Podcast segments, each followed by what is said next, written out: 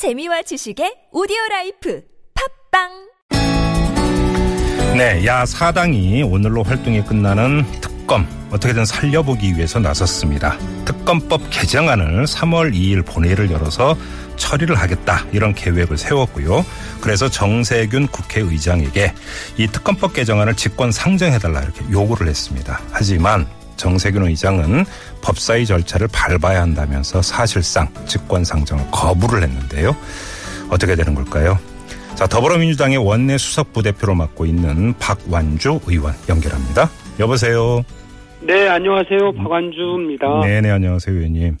정세균 의장이 직권 상정을 사실상 거부를 했는데요. 네네. 그러면 처리할 수 있는 방법이 없는 것 아닙니까? 우선 정세균 의장님께서 직권상정 거부 이유는 오늘 사당 원내대표님들 앞에서도 하셨지만 우선 네. 상임위 차원에서 최소한의 노력을 해 먼저 하라. 네. 라는 말씀의 요지거든요. 예. 이제 근본적인 건 그러니까 법사위에서 어, 처리할 수 있는 방안들을 강구를 먼저 하, 하지 그걸 모든 거를 그냥 직권상정으로 오는 방식에 대해서는 예. 받아들일 수 없다라고 하는 음, 말씀으로 음. 느꼈고요. 네. 에, 그래서 뭐 한 방법으로는 뭐 법사위 오늘 제가 이제 사당 원내수석들 만나면서 회동에서도 말씀드렸지만 네. 정 권성동 위원장님이 어려우시다면 네. 뭐 지금까지 협치하고 사당 합의하에 해야 된다라고 하는 부분에 좀 존중하지만 음흠. 예전에도 사실은 사회권을 다른 분한테 주어서 처리하는 경우도 있었거든요. 자, 그러면 두 가지 방을 다시 말씀하셨는데 좀 나눠서 네. 질문을 드릴게요. 그러면 권성동 법사위원장은 여야 합의가 없이는 상정이 안 된다는 입장을 고수하고 그렇습니다. 있으니까 예, 권성동 법사위원장이 사회봉을 쥐고 있는 한은 법사위 처리가 안 되니까 그렇습니다. 다른 의원이 그 사회를 보면 되지 않느냐 이런 말씀이신데 그. 그건 권성동 위원장이 동의를 해야 되는 거잖아요. 그래, 그래서 오늘 마침 어제는 원내 그 대표들 야사당 원내 대표가 모였고요. 네. 오늘은 야사당 당 대표와 원내 대표의 말씀이 네. 그 바른정당에서도 당 대표 어, 님과 원내 대표님 두 분 모두가 네. 특검은 연장해야 된다 네. 이렇게 말씀을 하셨고요. 예. 그 다음에 또 오후 4시에는, 어, 또 원내, 야 사당 원내 대표님들이, 어, 정세균 의장님을 찾아뵙고 직권상정을 요청을 했으니, 예. 그, 특검법 연장을 해달라고 하는 요청이잖아요. 네. 그러면 이런 부분은 사실은, 어, 우선, 어, 법사위 위원장 권성동 위원장님을 1차적으로 그래도, 네. 어, 상임위 차원에서 처리할 수 있도록 음. 바른정당 내에서 두 당대표님하고 원내대표님이 다 네. 연장하자라고 하는 것이 기본 당론이라고 하면 네. 선행적으로 좀 설득하는 음. 아, 이런 모습도 하나의 방법이 아닐까 이렇게 생각을 합니다. 근데 자유한국당이 편법이라고 엄청난 공세를 펼 것 같은데요. 네? 자유한국당에서 네네. 이거 편법 아니냐. 그러면 상당히 좀 아. 반발할 것 같은데요. 이거는 국회법상 네. 사실은 예전에 19대 때도 네. 어, 이렇게 사회권 이양해갖고 한 처리한 경험들이 있기 때문에 네. 그런 부분에 대해서는 뭐 제일 좋은 거는 합의해서 해주면 좋은데 네. 본인들은 편법 과정의 편법만 주장하지만 원래 음. 이 특검법 자체는 120일 날 20일간 수사를 하자라고 네. 하는 정신을 그리고 그래서 20일 준비 기간 70일 어, 연장 특검이 필요하다라고 어, 생각했을 때두 예. 가지 경우는 연장할 수 있다. 그럼 저기 선거 자체를 음. 거부하면서 그런 주장하는 것은 모렴치한 일이죠. 그럼 추상적인 이야기 말고요. 그러면 네네. 당사자인 권성동 위원장이나 아니면 소속 정당인 바른 정당에 네. 이 방안을 이야기하고 한번 그 이야기를 그 혹시 나눠 보셨습니까? 현실성이 있는 건지? 그, 현, 저 다시 한번 오늘은 공개적으로 비공식적으로 말씀을 드렸고 네. 어, 오늘은 공식적으로 사당 수석 회동 전에 네. 이런 식으로 권선동 정, 어려우시면 권선동 위원장님 네. 그동안 잘 운영하셨지만 본인 소신과 이런 거라면 음. 어, 사회권 이양을 정식으로 요청한다라고 말씀을 또 드렸고 답변은 어떻게 나왔습니까? 그 이제 논의를 해보셔야죠. 그래요? 아직 시간이 3월 2일이 있으니까. 예. 그럼 지금 의원님의 이런 말씀인데 두 번째 방안 사실은 정세균 의장이 사실상 거부한 상태에서 직권 상정은 어렵다 이렇게 보시는 거죠 그러면. 우선은 오늘까지는 뭐 네. 3월 2일 아침에는 어떻게 될지 모르지만 네. 좀 전에 어, 사당 원내대표 야당 야사당 원내대표님들 회동에서는 네. 어, 불가하다. 음. 이 직권 상정 자체를 현재 네. 상임위 차원의 노력 없이 직접 오는 거에 대해서는 바람직스럽지 않다라고 예. 하는 부분에 대해서는 변함이 없습니다. 예. 그러면 직권 상정은 방법이 없다 이런 말씀으로 정리를 해야 되겠네요 그러면. 네. 알겠습니다. 자, 그러면 유일하게 남아있는 것은 권성동 위원장이, 어, 사유권을 넘기는 것, 이거 외에는 방법이 없다. 이렇게 정리를 해야 되겠네요. 현재까지는 그렇습니다. 오늘까지는 그렇고요. 알겠습니다. 또뭐 3월 1일하고 그 안에 음. 2일까지는 아직 시간이 있기 때문에 예. 그래서 어 이런 바, 어, 80% 이상이 음. 뭐 연장해야 된다라는 요구와 그리고 특검이 잘하지 않았습니까? 예, 예. 어쨌든. 알겠습니다. 그런데 아직 예 이런 부분이 있기 때문에 여지는 아직 있다라고. 다른 문제 하나 더 여쭤보겠습니다. 또 하나 이제 쟁점이 황교안 구- 대통령 권한대행 겸 총리에 대한 탄핵소추 문제인데요.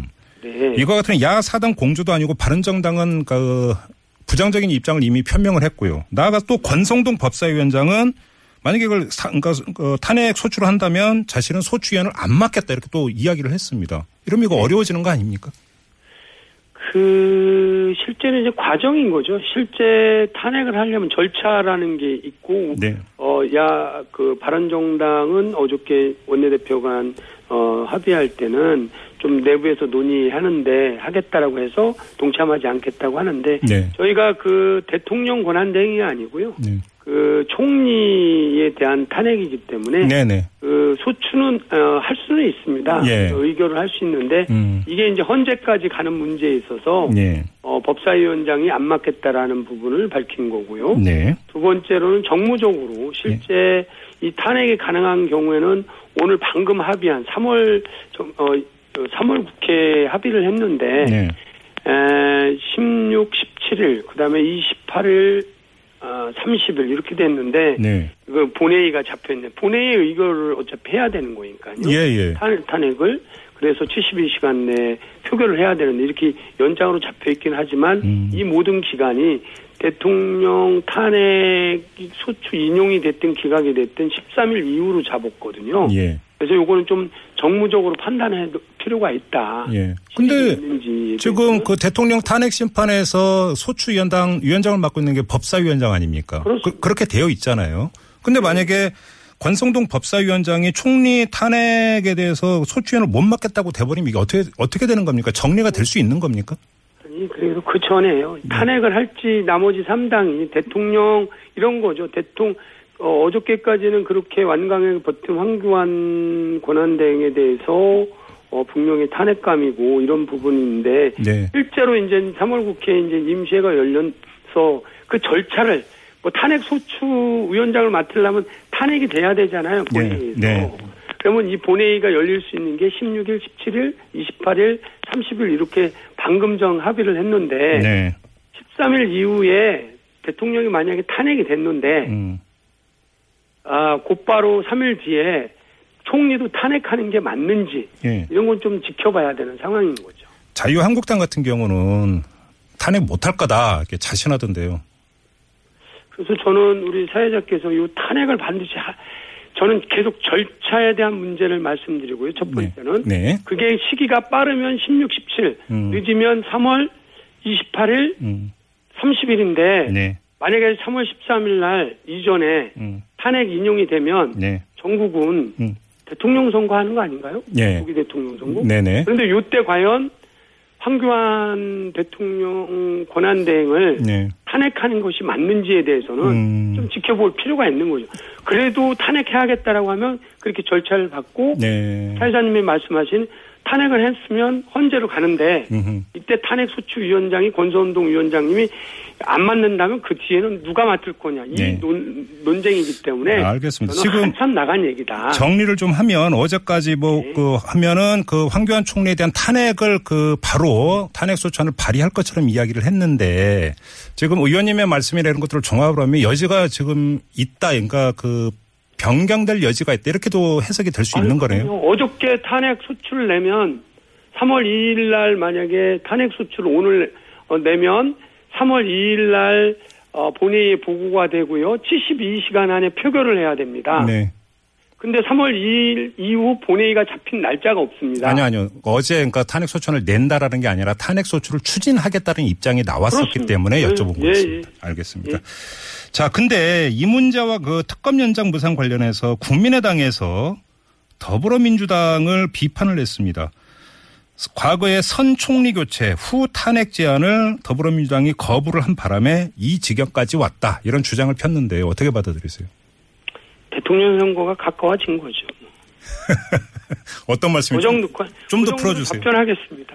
그래 이거 뭐 그냥 총리 교체 후 탄핵 뭐 다 함께 공동으로 해서 네, 어 탄핵도 하고 네, 뭐 이런, 절차. 그 그다음에 탄핵 절차에서도 한 번 시청이었잖아요. 네, 그때는 뭐 뭐 다 그 당시의 필요성인데 음, 어떤 행위에 대해서 결과에 대한 반성은 있어야 되겠지만 네, 네.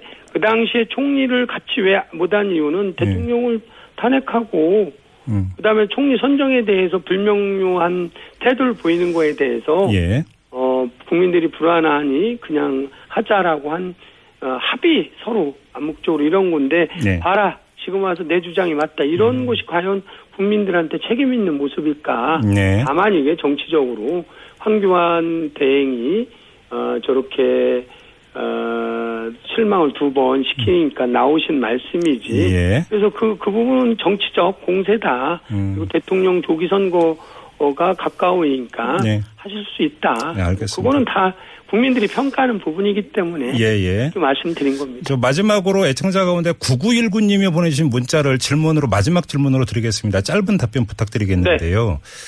자, 이 그 특검법 개정안 처리와 관련해서 황교안 대행이나 자유한국당에서 거부할 것을 가늠하면서 아무런 대책을 못 세운 거대 야당도 그동안 뭘 했는지 반성해야 됩니다. 이런 문자를 주셨거든요.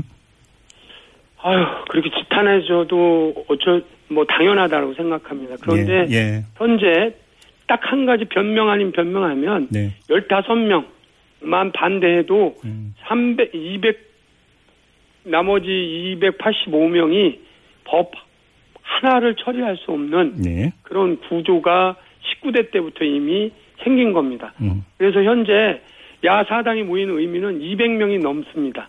근데 법 200명이 넘는다는 것은 어, 개헌도 할 수도 있고 탄핵도 할 수 있는 숫자임에도 불구하고 법이 진행할 수 없- 없음. 이 부분이 참 안타깝게 생각하고 그게 이제 법사위에서 재판되고 있다는 말씀. 그래서 계속 협상을 네네. 하고 음. 하- 하고 있다라는 그런 부분에 대해서는 협상 최일선에서는 저 스스로도 굉장히 답답함을 갖고 있습니다. 알겠습니다. 자, 말씀 여기까지 듣죠. 고맙습니다, 의원님. 네, 고맙습니다. 네, 지금까지 더불어민주당 원내 수석 부대표를 맡고 있는 박완주 의원이었습니다.